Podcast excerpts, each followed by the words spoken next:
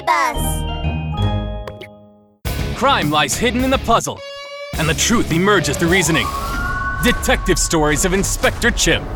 Inspector Bunny White and the Ducknappers one. Hey, Rollie! Time for patrol! Before he knew it, Rollie had been with Inspector Bunny White for a week. While he was with her, he had learned all sorts of new moves, like the Bunny Shooting Star, Oh, oh, oh, my chicken! the Bunny Flying Kick, Oh, my chicken!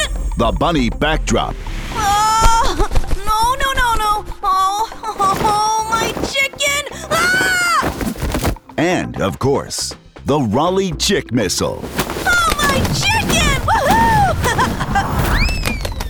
Woohoo! In just one week, Rollie had been tossed no less than 10 times. Whenever it happened, he made a mental note for his report to Inspector Chimp, telling himself that when he finished with Inspector White, he'd greet Inspector Chimp with a good Rollie Chick missile. Hey, Rollie! Do those guys look suspicious to you? From the police car, Inspector White pointed to a van on the side of the road, where two guys in masks were putting a hemp sack into a van.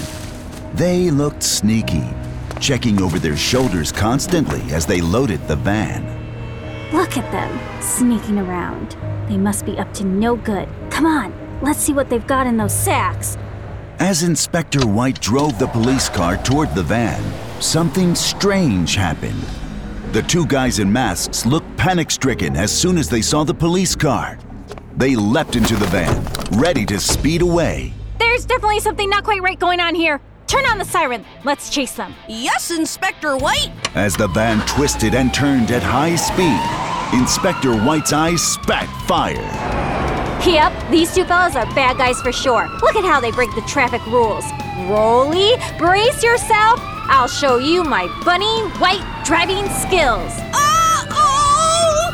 Why do I have a really bad feeling about this? Inspector White slammed the gas pedal to the floor, and the police car zoomed ahead. Ah! Whoa! Too fast! Ah! Slow down! Let me out of here, please! Hold on tight. We got him, Rollie. Ah! Seeing her chance, Inspector White jerked the steering wheel and slammed the brakes. The police car reeled around the corner like it was on rails. The police car stopped in front of the van. Inspector White coolly stepped out of the vehicle and stood with her hands on her hips. She pointed at the van and said, You two fellows, get out of the van. I've got some questions for you. The two masked men cowered as they stepped out of the van. Inspector White ripped the masks from their faces. It's a pair of coyotes. So, what were you two carrying in those sacks? And why did you run as soon as you saw the police car? Uh, we. Uh, we. Uh. nothing. Nothing at all. hmm. The more I look at you two, the more suspicious you seem. Rollie, open the sacks in the van. Huh? Rollie, where are you? Uh, here. Oh, my legs are wobbly. I think I'm gonna be sick. When Inspector White turned around, she saw Rollie standing motionless. His legs trembled, and he did not move for a long time. It seems you're not very fit, Rollie. How can a cop get carsick? I have to give you more training in this area. As soon as he heard that, Rollie plopped to the ground in despair. Inspector White smiled, then opened the sacks in the van.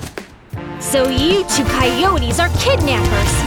I. Uh, please. I, I, I'm. She peered into the sack. A duckling struggled there, trying desperately to get out. Both of you are coming back to the police station with me. You'll be punished as harshly as the law allows for this crime.